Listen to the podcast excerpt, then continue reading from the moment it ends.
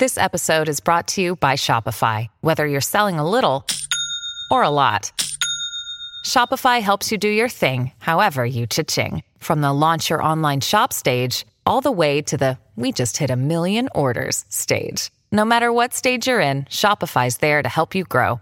Sign up for a $1 per month trial period at shopify.com slash special offer, all lowercase.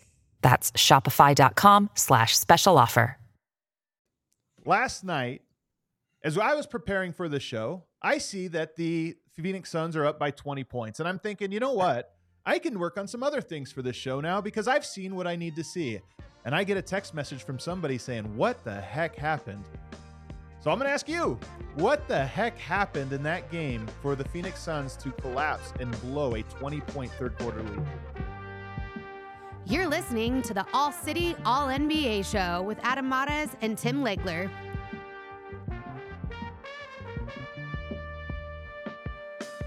What is up, everybody, and welcome to the first edition of the All City, All NBA show presented by DraftKings Sportsbook, America's top rated sportsbook app. I'm your host, Adam Mares, and I'm very proud to be joined by my co host. You've seen him for 23 years at ESPN, talking with Scott Van Pelt, talking all over the place, breaking down X's and O's as well as anybody in the game. It is, of course, Legs, Tim Legler. Tim, I'm excited.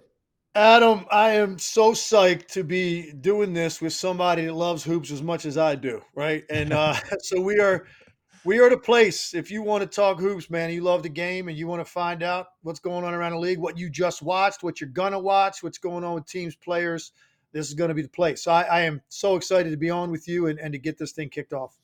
I always laugh because hoop heads can you could recognize a hoop head quickly you know, somebody who really likes the game and is passionate about it. And, you know, we're just getting to know each other, you and I, Tim, but in our conversations, we have to limit ourselves because we just start talking basketball and one thing becomes the next. And the next thing you know, we're on seven different tangents. And to me, that's why I know this show's going to be great. That's why I know people are going to connect with it. We're both so passionate about this game and and every aspect of the actual basketball part of the game. One thing that is I, have learned in my years in, in media, uh, you cannot be fraudulent in that right. it shows if you're not watching. Right. And the reason I think that you and I, just in these early conversations we've had leading up to this and kind of getting to know each other, it's pretty obvious. We're watching. We're watching every single night. We're we're watching and we're paying attention, and it's because we love it so much, and the passion that we have for it hopefully comes through to every single person that watches us. There's no doubt about that one.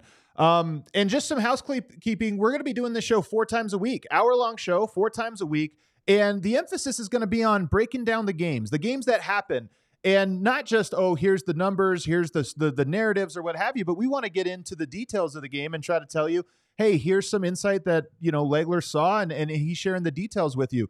We're also going to be doing player deep dives, you know, scouting reports on players and really breaking down the parts of their game uh, that they need to work on, the parts of their game that make them impactful, as well as deep dives on teams. And, and I'm looking forward to all of that. Looking at a team, what does their roster need? What is the central question that they're facing going into a year? So that's going to be the show, and it's going to be four times a week. So you're going to have no shortage of, of the analysis that you crave on these types of things.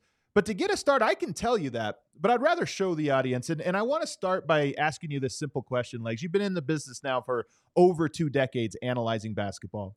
What is it that makes you so passionate about it? What is it that you love about analyzing the game of basketball? Well, I think for me, fortunately, I've been I've been blessed to be able to, to continue to stay involved with the league. You know, after after playing, this has become this has become the so uh, central focal point of my life since I was yeah. 14 years old. I mean, that's really when it all began for me an obsession with the game. You know, a lot of guys, you get done playing after your career's over, whenever that is high school, college, pros, whatever it may be.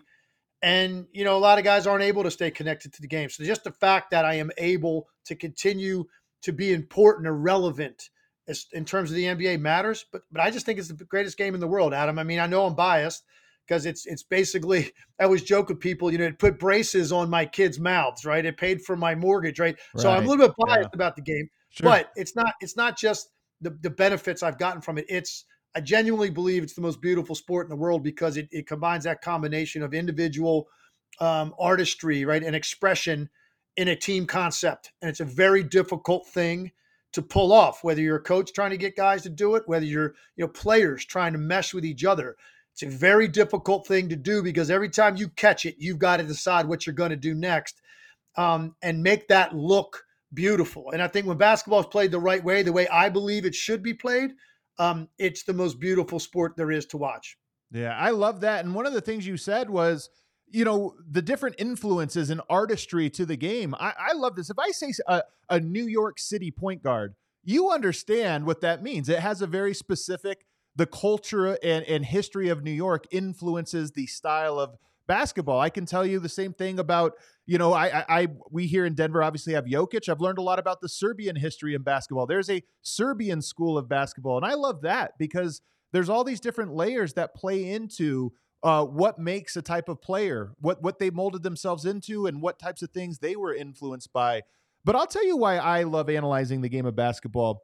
You know, I had a nice high school career. Not to uh, you, obviously you've had a great career. I had a nice high school career. When I got done with high school, I thought I knew a lot about basketball. I went on to college and I learned I didn't know mm-hmm. anything about basketball. This is there was so much more to learn.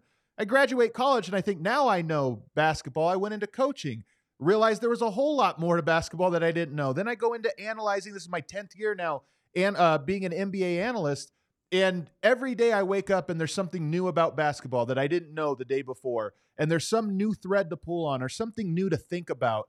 And that's what I love about analyzing basketball is as much as I feel like I know the game, there's so much more to learn. And I think myself and, and people listening to the show are excited to tune in every day and learn from you and to hear something new about the game from you. Well, I can tell you right now, my goal uh, since I started in this industry, and it will be every single day we do this, my goal is to hopefully say something to the people that are listening that's maybe eh, told in a different way than they've heard anywhere else. And it's maybe going to give a little bit of a nuance to yeah. the game they watched last night, or they follow a team. Tell me about some of the guys on my team and why they have a problem with this, or what do you think about this guy? Why is he having success and why. So, and I'm not just going to sit down and hopefully give you cookie cutter things. I'm going to give you things that are a little bit more nuanced about the game. And it might be, you know, sometimes you'll watch a game, Adam, and you'll know obviously that right. that that eight two run at the end of the game really mattered, right? Because it was the closing finish. But what about what about this sequence in this in a six minute stretch in the third quarter that I thought was absolutely critical to the game? Um, I, I, look for things like that when I watch the games, and hopefully, we're going to be doing some of that here and to give you a chance to really think about what you watched last night. And wow, I didn't realize that. I didn't know that. And that's that's my goal, you know. And I think the conversation with you and the, and the ones we've had leading up to this lets me know that it's going to be some awesome back and forth, and hopefully highly educational. We're not going to agree on everything, and that's going to be fine too. Yeah. So I, you're one of the best analysts in the game. But are you still learning the game? Do you are there still moments where you see something where you go, "Wow, I didn't think the game could be played like that," or "I didn't know a team could do this," and and you get excitement from seeing something new? There's no question. And, and look, you talk about you know how the game has changed. You know, I think you know I fell in love with the game in the '80s, high school and college yeah. career. Right, that's really when when I fell in love with it. '90s was my career, two plus decades now at ESPN, and just look at what we're watching every night and compare that to those earlier decades when I either fell in love with the game or when I played in the NBA. It doesn't look anything like that anymore. So what happens is you have to have your mind open to there being different ways of doing things. And the other thing that's been good for me, I've been blessed to be around some of the greatest basketball minds there are. So just in having whether it's you're just having conversations with them, you're watching a game with them. You know, I'm at a I'm at a camp watching some elite players, right? And, and just talking through what they're doing, how they get better, the, the training that they have available to them now. There's so many different things and aspects and components to the game than anything that I saw when I played it. You always have to have your mind open to understanding, yeah. hey, there, there may be a better way to do some things than you thought. And you've got to be willing to embrace that. But having said that, there's going to be plenty of things we're going to talk about that I think aren't as good. And I don't mind going down that road either. So that it's no, there's no doubt. It's, you know, the league has so many storylines now, so many great players. Um, it's fascinating. Off season's as good as the regular season a lot of times. And uh, right now, beginning of the season is so exciting. New faces, new places, new coaches, rookies, all of that. Love diving in to see what this looks like at the start of the year. Well, that's another thing I love about the game is there's so many parallels to all aspects of life, and and one of those that you just brought up, there's this nice tension. I, I should say at times it's nice, at times it's terrible. This tension between the old guard and the current era. And I think when I look at basketball, I always think the basketball players today are pushing the game into new frontiers. And they're standing on the shoulders of the giants that came before them, taking from them and, and pushing the game to new limits. But as much as they're exploring new areas, there's also lessons being lost from decades past and generations past. And that's part of the game evolves. And there is, in my opinion, and maybe I'm curious to hear if you agree or disagree, a perfecting of the game or an improvement of the game. But just as there is an improvement in one aspect, there is also a, a, a, loss in another aspect that it's like, hey, we're also learning, losing some of these things that really made the game interesting and made players uh, impactful. That's perfectly stated because I think the thing that I open my eyes to and I'm very envious of the modern player the ways that they get better in the off season, right? The things right. available to them right? You think about when I was grinding it out, trying to get to the league and even get a scholarship first before that. Yeah, you're in a gym by yourself with a high school basketball coach typically or a college coach, right? Or you're playing a lot of pickup and you're doing these drills that like, you know, you don't have you didn't have the access to go and see and and look at guys across the world and some of the training techniques and the things available to them and just the guys that now the experts that these players have that they've hired that work with them like side by side all summer to add to their game. So I'm very envious of that. And as a result, we have more highly skilled basketball players right now right. than we have ever had before. Now, that doesn't necessarily mean on a given night or in a given game that that means what you're watching is necessarily better all the time. Just because the skill level's better individually Right. That doesn't necessarily mean the quality of basketball is as good. And I'm not saying it never is, but I'm saying that doesn't automatically mean that. You sit down and watch a random game on a Tuesday night, it doesn't mean what you're watching is better just because there's more skilled guys on these rosters. It's about style of play as well, it's about mentality. Um, so the combination of the two is what, you know, I kind of hold on to. Some of the things from the past and certainly the talent level off the charts like we've never seen it before, particularly the number of bigs and the versatility in their games. Never seen that before in the history of the league. And it's so fascinating to watch some of these guys with, you know, seven foot plus and what they're able to do in a basketball court. You have to just sit back in awe of that. And then hopefully on certain nights, Adam, that style is there that you would love and admire, mm-hmm. right? The quality of shot, the ball movement, the sharing, all of those things, when they're there, when you combine it with the skill level, now you're watching something that's unprecedented for the NBA.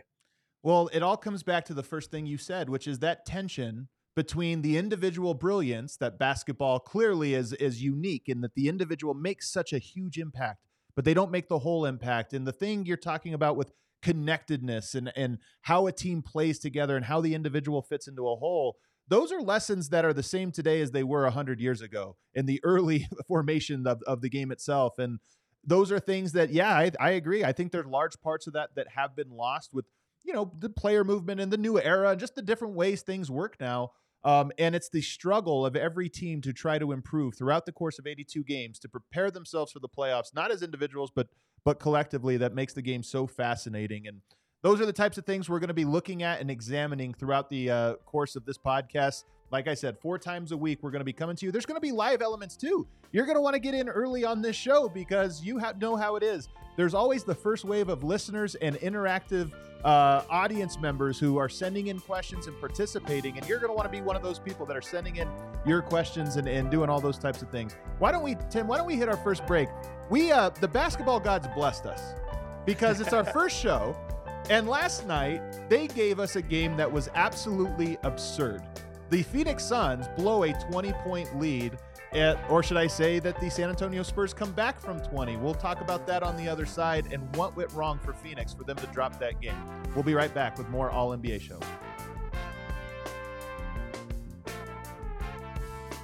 NBA fans, the wait is over. Basketball is back, and DraftKings Sportsbook, an official sports betting partner of the NBA, is celebrating with an unbeatable offer. New customers can score $200 instantly in bonus bets for throwing down $5 on the NBA. Win or lose, it doesn't matter. you'll start the season with an instant dub.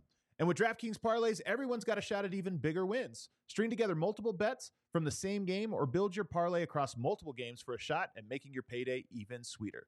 Basketball's more fun when you're in on the action, so download the DraftKings Sportsbook app now and use promo code ALLNBA. Look at that, we've got our own promo code. New customers can get $200 in bonus bets instantly for betting just $5. Only on DraftKings Sportsbook with code ALLNBA. The crown is yours. You have a gambling problem? Call 1 800 Gambler or visit www.1800Gambler.net. In New York, call 877 8 HOPE NY or text HOPE NY. That's 467 369. In Connecticut, help is available for problem gambling. Gambling, call 888 789 7777 or visit ccpg.org. Please play responsibly. On behalf of Boot Hill Casino and Resort, licensed partner Golden Nugget Lake Charles. 21 or older, age varies by jurisdiction, void in Ontario. Bonus bets expire 168 hours after issuance. See sportsbook.draftkings.com slash basketball terms for eligibility and deposit restrictions, terms, and responsible gaming resources. All right, back here, segment two of the All City All NBA show. Do us a favor. If you're watching this on YouTube, hit the like button. Don't forget to subscribe so you never miss a show. This is the only show that's going to be on this uh, podcast feed. So it's it's only going to be what you're looking for. And then, of course, download the podcast onto your uh, favorite podcast app, whether that's Spotify, Apple Podcast, or Overcast, or wherever you get them. They should all be up there by the end of the day. Leave us a five star rating and review if you're enjoying the show. All right, legs. Last night, as I was preparing for the show, I see that the Phoenix Suns are up by 20 points. And I'm thinking, you know what? I can work on some other things for this show now because I've seen what I need to see and I get a text message from somebody saying, What the heck happened? So I'm going to ask you, what the heck happened in that game for the Phoenix Suns to collapse and blow a 20 point third quarter lead? All right. I love the way you set this up, first of all, because let's go full disclosure here. I have a two year old. I was trick or treating. Right. Yeah. So we're, we're, you know, we're, we're, we're enjoying Halloween. I know I got the game DVR'd. I'm going to get back, get him to bed. You know, I'm going to probably eat most of the candy he collected. And, and I'm going to start watching this game. I start watching the game. I get to mid third quarter, yeah. and just like you, I'm thinking like, okay, well that's a wrap, and yeah. kind of you know saw some things that were very interesting to me to that point. Paused it, did some other things, worked on some other stuff, came back, and I was thinking like by this point I had not looked at the score. The game was over. And I went back and I just was like, you know what, I'm going to go ahead and watch. I had nothing else to do. I'm just laying there and I'm like, I'm, I'm just going to go ahead and watch the rest of this. And I couldn't believe what I was seeing. Now, you asked the question. It, it's a broad, encompassing question. What happened? Yeah. So San Antonio was going to get a lot of credit for this zone defense that they threw at Phoenix. Okay. Right. For a large portion of the second half. And I'm going to tell you this right now. Anytime you see a zone defense in the NBA have effect, it is always about the offense. I'm going to tell you right now. And look, I know some teams play it with more success than others. The Heat have gotten a lot of credit. Well, yeah. Heat play a ton of it. You saw a lot of it last night at a Gregg Popovich San Antonio Spurs. They didn't have a choice, right? They they couldn't right. guard them. Uh, so they decided to, to go to this sort of a one-two-two hybrid zone. Looks very much like Miami zone. Um, the way that they were and look, don't get me wrong, they were playing with a lot of energy. It takes yep. that to play a zone. You've got to have a lot of communication because there's a lot of ambiguity when you play zone defense, right? So you've got to talk it out on gaps and rotations and box outs, all of that stuff. But it is always about an offense allowing you to do it because the caliber of talent across the league offensively should never be susceptible to being guarded by a zone defense. And so I thought Phoenix got a little bit stagnant. Yeah. They didn't necessarily attack the, the two areas of the floor you have to, which was it's basically between the foul line and top of the key. The ball has to get there, and the short baseline, halfway between the block and the corner on the deep baseline. Those are the two most important places the ball needs to get to against the zone because of the way that you forced guys to have to turn their head and make them unaware now of cutters and shooters. They didn't really do that. And then they missed a couple of naked looks where we're yeah. having a different conversation today. Grayson Allen missed a huge one from the right corner, and Watanabe missed one from the left corner. That if he makes that shot inside of a minute left, the Suns win the game. Two wide open naked looks from two great three point shooters. So the Spurs will get a lot of credit for it, but I thought it was more about Phoenix. You, know, you get to a point where you watch a team sometimes, Adam, it looks like they're waiting for the clock to sort of run out.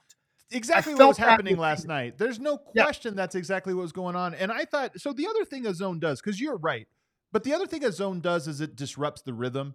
It forces you to change up. If you have a rhythm, and, and Phoenix had a rhythm going for two and a half quarters of this game, they had a rhythm going of okay, everything's comfortable. The zone comes out, you have to change. You have to say, okay, we need to find a new rhythm. And I think what you're hinting at is that it's not a particularly hard rhythm. It's easy to know here are the steps to go to beat it. But Phoenix got disrupted. And I think, like you, they kind of thought the game was over. That they were right, waiting for the clock to go out. There was a couple turnovers late in the game that were kind of like, ah, it doesn't matter. It's and the rhythm was gone. And then those shots, I mean, we've seen it a million times. You lose a rhythm a little too far. Now the easy shots, they don't they start to not fall. Well, listen, as a as a you know role playing three point shooter in my career, that's with Grayson Allen and Watanabe are very similar to that. There's no doubt about it. I mean, you know, you go through a stretch where you see a lead dissipate and guys aren't making shots, and now you as a shooter get get one of those wide open looks, you know, with meaning. There's no doubt. Like you're like, oh man, you feel that a little bit. Like I got to make this shot. You know, this is really important to stop this run. So they probably felt some of that. I thought the turnovers, no doubt, played a part. The one with Durant late, you know, Frank Vogel very adamant after the game that he got fouled. And if you watch the replay, and I was having a very difficult time finding a really good replay of that, like mm. a like a close up to see. What he's talking about is when Durant caught that ball late. Now we're talking inside of 10 seconds. They get the ball in. They're trying to get it to him. Obviously, thinking San Antonio's going to take the quick foul, put him at the line, pretty much ice the game. Well, Durant gets trapped and spins, and right when he spins, he gets no doubt hit across the forearm. Right. But the ball didn't move at all, and it didn't look like he had any issue maintaining control. And he actually then pulled the ball away from the defense right at that time. So as an official, I can just tell you, if if if he saw the ball wobble a little bit, whoever that official was on the sideline, if they saw that movement, they're probably going to go and make the call. But he, right. he played so strongly through the initial contact. The second part of that was an absolutely clean rip. Right. They ripped it out of right. his hand. It's almost like Kevin Durant, as great as he is, wasn't prepared for them to not take a quick foul where they usually grab a guy by the stomach yep. or chest, right, and you just give it up. Right. He was anticipating that, didn't get it. To the Spurs' credit, they played through it. They got the rip, they got the bucket, they get the win, and now Durant misses the fadeaway shot at the buzzer and then and walks off the court with his head down, really in a, in a, in a stunned moment of I can't believe what just happened over the last like 18 minutes of this game. I think uh, a lot of this rests on the shoulders of Kevin Durant because all the things you said are absolutely true. I think you're right that he was on his heels all the way until the final second of this game. And if you go one play before that, the Spurs are down three. They get a jump shot, it misses. Kevin Durant's guarding Wembanyama. He just turns around and just looks. He doesn't walk towards the basket. He doesn't walk towards Wembanyama. He just turns around and looks, and Wembanyama walks right to the basket, puts a putback in uncontested. Even if, like, look, that's a maybe that play happens either way, maybe it doesn't, but it was clearly a the effort level was a thing of this game's over. It's it, we got it already. They put it back and it's one. And you think maybe that'll be the wake up call. And I thought Kevin Durant takes the inbound pass with the same energy of, well, it's over now. They're just going to foul. And you allow it to become this thing where official has to make a difficult read. So I thought from the zone, attacking the zone, and him obviously being the the guy everybody's looking to, to the final rebound, to the final turnover, he more than anyone was on his heels in moments where just a little bit of focus would have put the game away.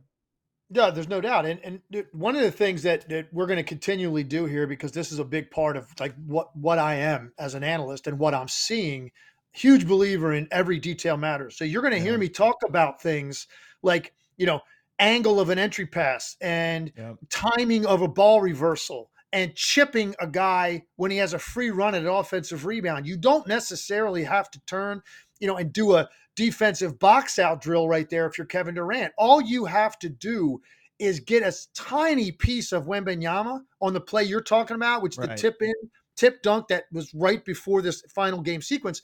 All you have to do is get a tiny piece of him to disrupt his straight line run at the rim. Right. It missed it that then he missed times everything associated with the putback. And again, it's those little things matter in close games late with winning and losing. So I agree. I think Phoenix got very comfortable. Look, Grayson Allen and Eric Gordon were out of their minds in the first half. They yeah. shot them out. And for a game for the game, they shot 18 for 39 from the three. That's a game you typically win. Um, they they out rebounded them. 19 turnovers to 12. That's a big difference. And some of the ones that we're talking about mattered late. And then a final thing, you know, they got to the line only 15 times. Durant shot two free throws mm. in the mm. game.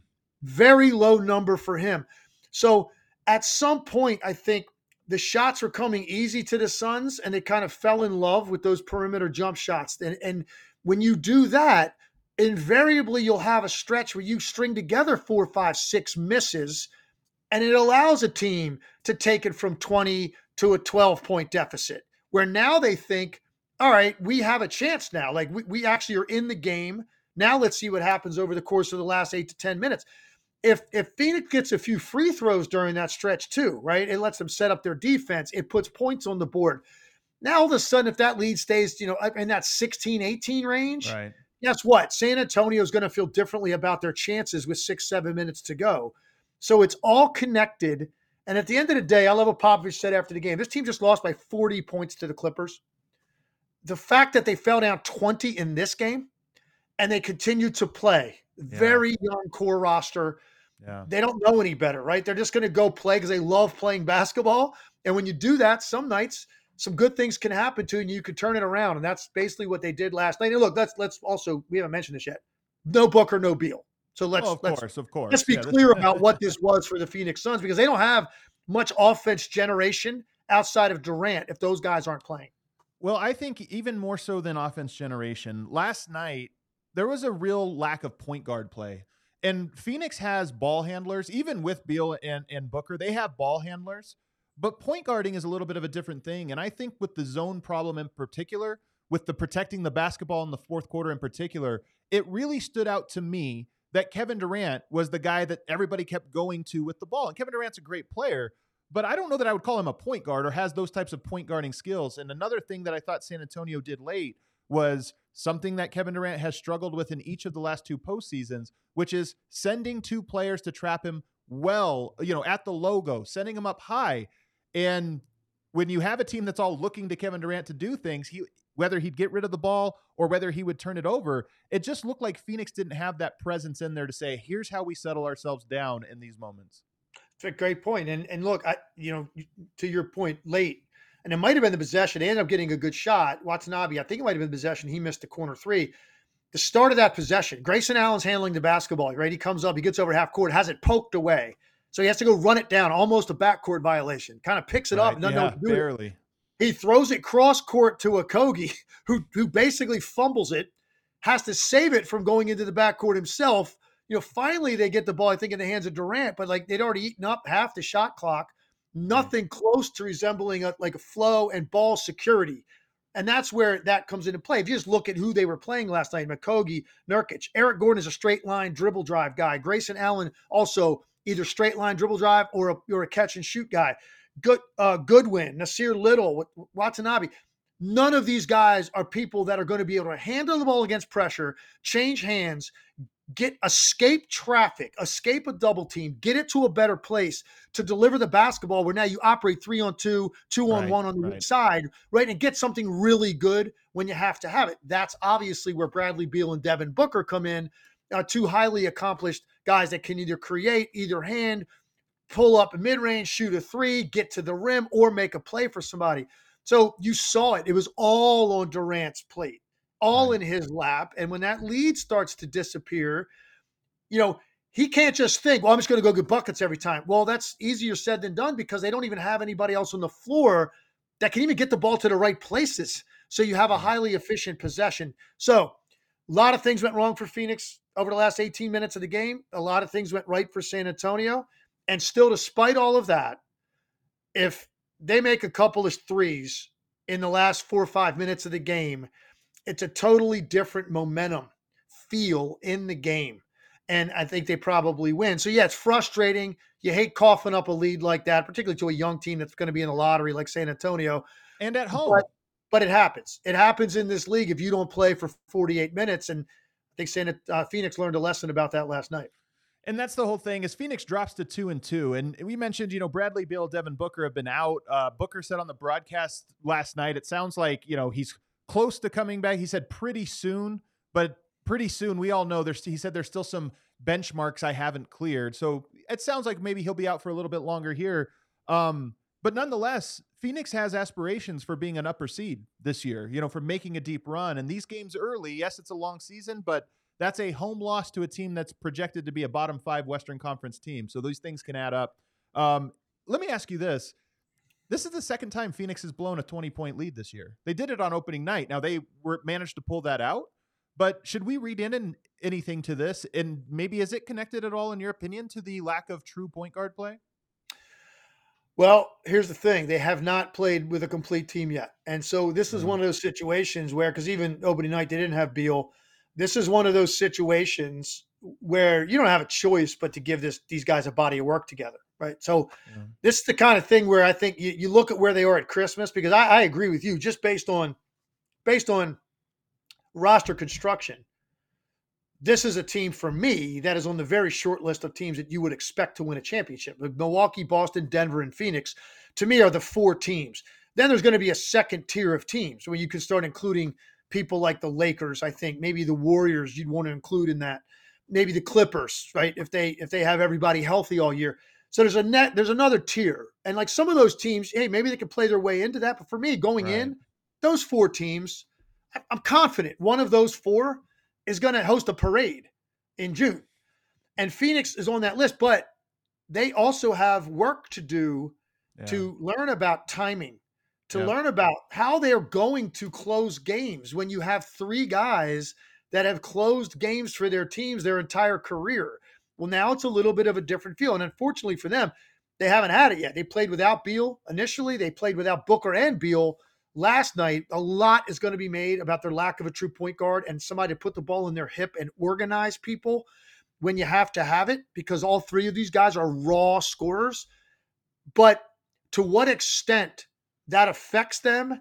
And yeah. is this offensive explosion they're going to put on most nights not enough to overcome it? We don't know yet, Adam. That's going to take that's going to take you know a couple months to before you really get an idea of what this looks like.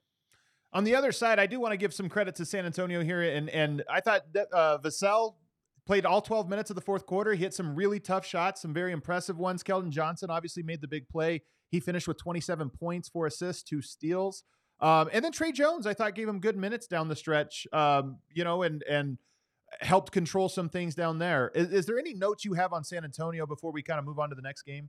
No, I think that there are some guys on that team that pro- people probably haven't seen much of. I mean, everybody knows about the hype right. surrounding Victor Wembanyama, but you know, a lot of people still, even though you know Keldon Johnson's got some Team USA, you know, on his right. resume. Yeah, I don't think a lot of people would be able to pick out Keldon Johnson right now if they saw him on the street. Right? watch more of him. Vassell is a guy that's he's very, very impressive. A lot of confidence. And he shot a step back three late in that late. game last night where he literally probably covered six to eight feet with a sideways sort of broad jump to us to get away from the defender, get behind the line, land on balance, rise up. It was they actually used the, the uh, comparison to Lillard on the broadcast. I think mm. it was mm. Reggie Miller. I thought that was a great comparison because the great ones, like that's how much separation you get and you still end up on balance. So he, he did that last night. Incredibly impressive at an important time in the game. And then of course, you know, Wembanyama, who is is going to like last night, he kept playing and he had 18, 8, I think he had four blocks. So his stat line is pretty impressive for a rookie, right? Right. Most of what he's doing right now is strictly based on height. Yeah. Okay. Yeah, totally. He, Right, he, he's he's spending a lot of time at the three point line, and he's shooting over guys because he's so right. long.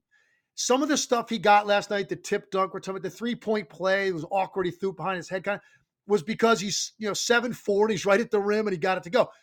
The the his game is going to be such an evolution because of his frame, because of how unique you know he plays. Guys getting into him and kind of forcing him off his spots, playing through contact, all of that stuff he's going to just get better and better and better. But right now, you're not seeing them run a ton for him. He sort of drifts and floats a lot offensively.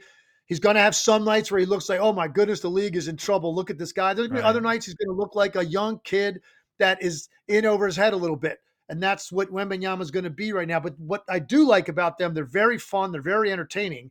And Gregg Popovich has completely changed his approach because he's he's letting these guys go and he's just letting them play and play through mistakes and play through bad shots and pumping the brakes when he has to.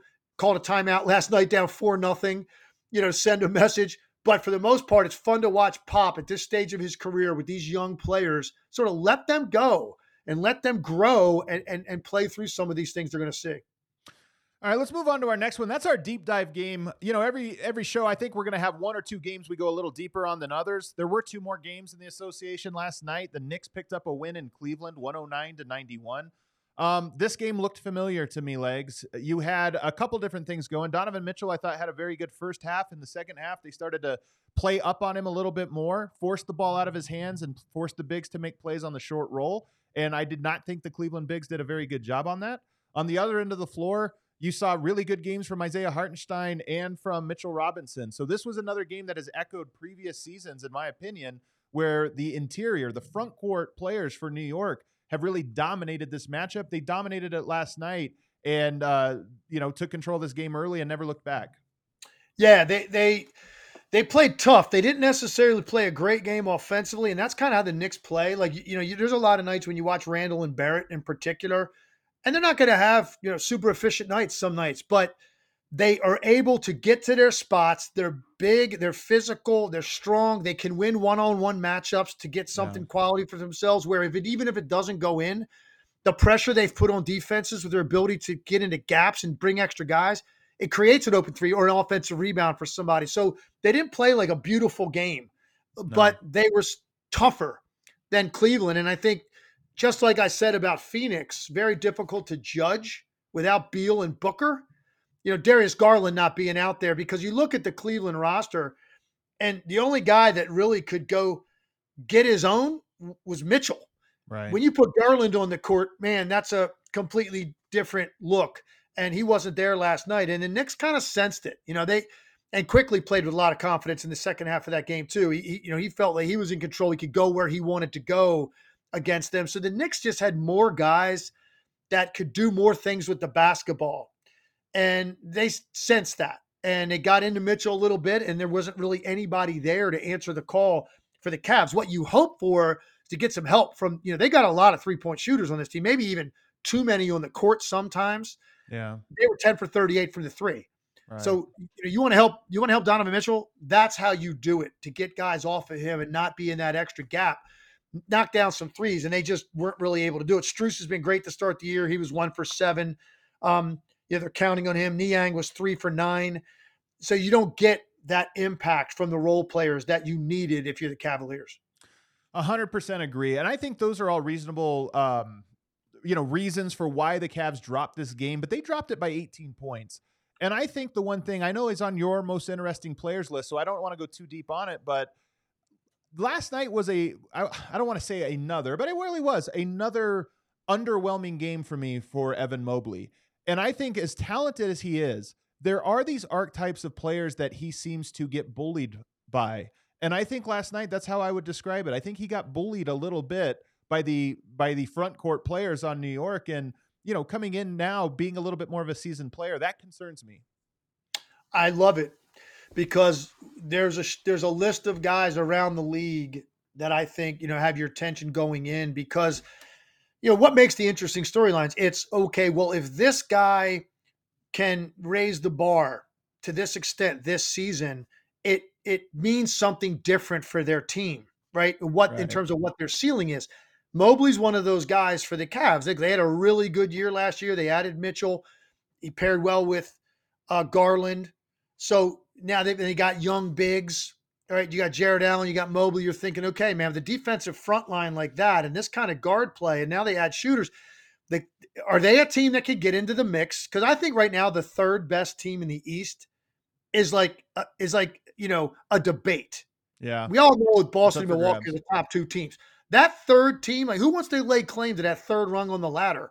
I think it's open for debate. Cavs are clearly in that mix. Mobley is the guy we're looking at is that's going to determine if we view them in that vein. And look, right. he's had some good statistical nights to start the year. Uh, certainly against Indiana, in particular, 33 and 14. But when you look at the other three games, including last night, you know, three made field goals. He's had three games with five or less made field goals. The aggression and you know the inclusion, and I think for him, it's a mindset. Like, what are you out here to do tonight? Are you out here to sort of drift around and and be a nice player? You, know, he's always going to have impact on the glass because he's long. He goes after him. He's gonna he's gonna be a pretty good rim protector. Is that what you're? Is that all though? Like, are you are you here tonight? Did you get in the car to leave your house yeah. intent on going there and being the best player on the floor for stretches? That's what we need to see out of Evan Mobley. And look, no one's going to say it's a it's a finished book. He's 22 years old, so, so young. So he's got so much talent. So it, this is a work in progress. But listen, when it doesn't happen, it matters to the Cavs on those nights when he's a little bit quieter and passive Maybe the physical matchup looks a little bit too much for him. And you go, you know, I went six, eight games last night. He was in the on the court the entire entire time, six to eight minutes of watching. I didn't really remember he was in the game. Right. He's yeah. too good for that. He's yeah. too good for that. He's too talented for that. And that's, I think, the point that you're making. That's the challenge for Mobley. And that will be, I think, the barometer for their team most of the year. I think a lot of those guys, we know what we're going to get. Mobley is still like he, he can fluctuate from night to night. That's what we need to see. You mentioned the Pacers game. You know, I think the Pacers and Knicks in a lot of ways couldn't be more different. And and that to me stands out. I mean, the Pacers play a very offensive oriented game, a very fast paced game.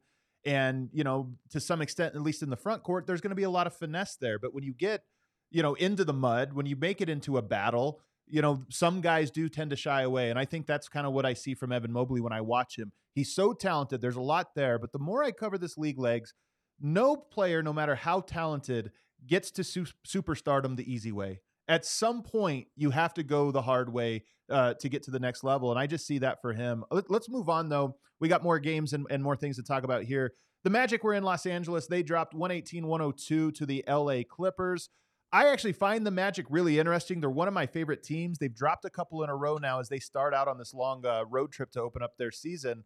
Um, we'll get to the to the Magic. I know Magic fans maybe listening in are thinking, "Hey, everybody always glosses over." I find them to be a very fascinating team, but they dropped the game last night in a third quarter run. They get outscored 41 to 21. But the real story here is the big trade finally happened. The trade the, the the least shocking trade in the history of the NBA finally went through and James Harden joins the team. Um this has the potential to be a huge trade. It has the potential to be uh, uh, one of those trades that felt huge and didn't happen. Where do you where do you fall on this? What's kind of your initial reaction to seeing the move uh, finally go down? Here's how I view it. If you thought the Clippers were a contender, and I, and I think to do that, the talent on the roster is there for, for them to be in that conversation. Where the leap of faith comes, Kawhi Leonard, Paul George are going to be healthy all year, right. and more importantly, they're going to be healthy for a two month playoff run, playing every night if you want to call them a contender, because it is a two month playoff run if they're a contender.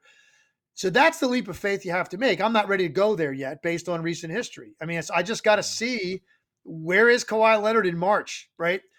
And my point is this if you believed that that's going to happen, and you're one of those people, and I'm certainly Clippers fans, but maybe there's some other people that think, yeah, no, hey, Kawhi, he looks pretty good this year coming in. He's going to be there, man. Paul George, Westbrook looked comfortable in his role they're going to be there in the end. If you believed that based on Kawhi Leonard's health, I got news for you. They didn't need Harden. They didn't need Harden. It doesn't move the needle for me one bit. Mm. They were mm. already on paper talented enough. The question is going to come down to Kawhi Leonard's health, period. Look, James Harden is going to a place that probably the only place that made sense to me for him to land. They finally got it done. I don't necessarily think the Sixers got back what they were hoping for all along, but I think they had to recalibrate what he's worth.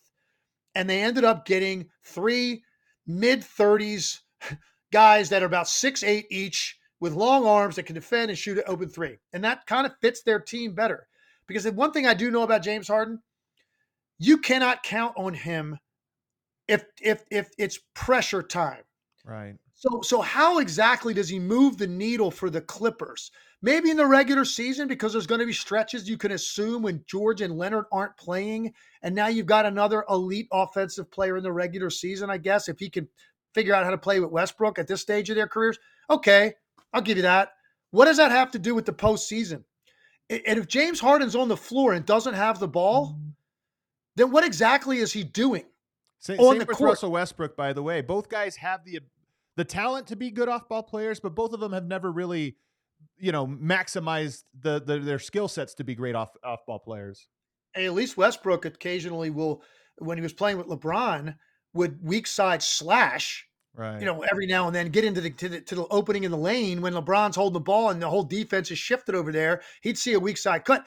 I mean, go back to James Harden's best even in Houston. Okay, when when James Harden, when and no matter who he was paired with, when he was by himself or when he was eventually paired with Chris Paul, Westbrook, whoever, if Harden wasn't the initial set on which was most of the time where he's running a high ball screen or an ISO, just take a look at those possessions. He stood out by the logo. Yeah. Right? Just kind of yeah. chilling out. Like, uh, you know, not even in I'm shooting position, like outside yeah. of shooting position. Right. And he's not even, and he wouldn't even catch and shoot, right. which would have been the play. Like the play right. is okay, they, they just ran action on the weak side. Everybody rotated over. Here comes the swing out. Well, if that's a catch and shoot guy, he knows that that has to be taken at that time. Well, he's going to catch it and put it back down on the floor anyway, right. because that's he has to get into a rhythm for his shooting. So he's not going to play off the ball. And if he has the ball in a pressure moment, you cannot expect him to be operating in a place of confidence and aggression and efficiency. I mean, just look at the data. And I, you know, I did some numbers on this yesterday, Adam. He played 13 playoff games the last two years for the Sixers. Okay. It, he had three games that stood out. Game four against Miami two years ago. Huge game when they were down 2 0 in that series. They got it back to 2 2. It was game four in Philly. Monster game. And then obviously game one and four against Boston last year, where he basically won those games practically single handedly. Well, guess what? That's three out of 13. You know what his right. numbers were? In the other 10, mm. 14 points a game, 32% from oh. the field, 22% from the three point line. So it, it affects him. So my point is, if he's there and he doesn't have the ball, how's he helping you? And if he does have the ball, that's probably not the best place for it to be. So I'm just skeptical on his impact on winning in the postseason. And that hasn't changed for me, and it hasn't changed my diagnosis for the Clippers. If anything, it maybe makes me more skeptical because it's not like they're going to play this guy 15 minutes. He's going to play a ton of minutes, right? And so, so what does that look like with these other guys that I'd rather have the basketball when it matters, assuming that they're even healthy? Well, I think so. Everybody always talks about the starting lineup, right? And I, I expect Russell Westbrook. There's a good chance he'll come off of the bench and, and and be a guy. I think it's his best role. And I actually think Westbrook going against bench units, it could you could do a lot worse. That's a that's a really good attack. But here's my starting lineup is one thing. Closing lineup to me is the really interesting question. And you've got Harden, you've got Paul George, you've got Kawhi Leonard, you've got your big and Ivica Zubac. Um, that last spot Terance Mann, Norman Powell, PJ Tucker, if you need the matchup, and then obviously Russell Westbrook. To me, the closing lineup, when I put all of these pieces together, the closing lineup is the one I have the hardest time knowing what is it going to be. Are you going to go to something different every night? Are guys it, maybe not consciously, but subconsciously starting to think third quarter, I better make an impression so I'm part of that lineup? The closing lineup to me is the thing that I look at, and I none of it seems to add up perfectly for me. Oh, definitely not. Because look, your best your best way to operate for these two teams is to put the ball in the hands of Kawhi Leonard or Paul George. Usually let them operate of some sort of ball screen. You know, for Kawhi, he's going to get into some mid-range area of the floor and either back you down with a power dribble and shoot over you, or he's going to go to you know his mid-range pull up. Paul George, a little craftier with the ball, more likely to, to, shoot a three if you go under a screen, but again, wants to put the ball on the floor and get into a rhythm and operate. And, and clearly, those are the two guys you're going to run everything through. So, where does that leave Westbrook and Harden in those moments? That's what we have to see. Zubac is a great complementary center for this because he will screen dive yeah, 42 yeah. consecutive times without touching the ball, and he'll right. do it just as hard on the 30, 43rd time. He bangs the offensive glass. He finishes everything that he does touch. Great complementary player. Now, they don't necessarily have a ton of shooting around these guys, but you're 100% right. And that for me is where the skepticism comes in. what is this going to look like at the end of a game and in exactly what way does James Harden make them better and more efficient in those moments? And yeah. when you look at the teams they're going to have to potentially get through in the West. I've got to I've got to see it. I kind of feel like You're I know how this is going to go, but I'm going to give it some time. Yeah, I am very. Yeah. I mean, I, I, everybody I've been banging this drum for a couple years about Harden um, because it's mind blowing when he goes into these dark places in playoff games. Right. He doesn't ever flip the switch. It's like you kind of know six minutes in, oh, here we go. Right. One of those nights, he's just not going to be aggressive. And so, how does that play into Paul George and Kawhi Leonard? But if there was a team that was going to take a chance, it was the Clippers. Veteran yeah, group, of course. Veteran group, guys that are going to miss a ton of games in the regular season. Let's get some yeah. more firepower. Veteran coach that'll understand all of it this is the spot for James Harden to be. I just don't think it really necessarily pushes them closer to teams like Denver, Phoenix, and the Lakers. They're the poster child of the super team era, really. Just in the uh, let's just get as many names as we can get. I, the the last thing I have for the Clippers here that I think is maybe underappreciated, if I could throw them a bone, not many teams in the Western Conference seem to gear up for Nikola Jokic, and maybe it's because you can't. But they did add a backup center. You know, they have Zubac now and, and Plumlee and you add a guy in PJ Tucker who to me represents a third body you could throw on Jokic. Can any of those guys guard him? Absolutely not. But there's a surprising amount of teams in the West who don't have any option. It's better to have a bad option than no option. And they at least have three. I'm not trying to be coy, but they have three bad options. And at least they have bodies they can throw at him. And I know Michael Malone made a lot of the Rui adjustment in the playoffs last year, but as somebody who watches every Nikola Jokic game, putting a PJ Tucker type player on him and using length to, to double, you know, the P, PJ Tucker, an undersized big, gets away with more contact. It's just natural basketball. You get away with more contact inside if you're the undersized guy.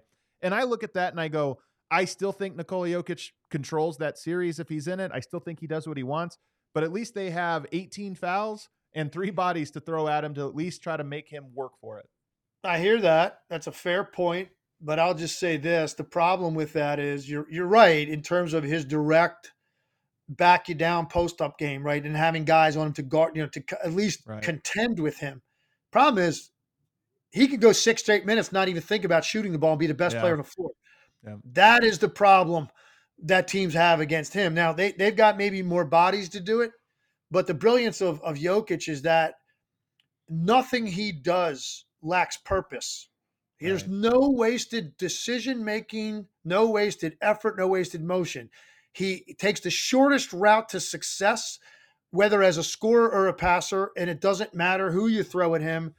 He is going to beat you because of his ability to think constantly multiple steps ahead of every sing- yeah. single thing he's seeing defensively. So yeah. I hear you.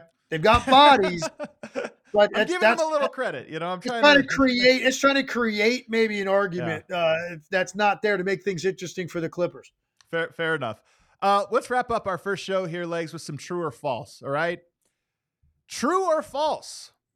There is a market inefficiency for drafting quote unquote old players, and I'm when I say old, I mean of the the ripe age of 21 years old, 22 in the draft legs, everybody's trying to find the next 18, 19 year old guy with this tremendous upside. But I look around and I go, half of these guys get traded in their second or third year anyway. I mean, everybody, it's funny when you look back at a draft from three years ago and realize half the lottery isn't even on the team that drafted them anymore.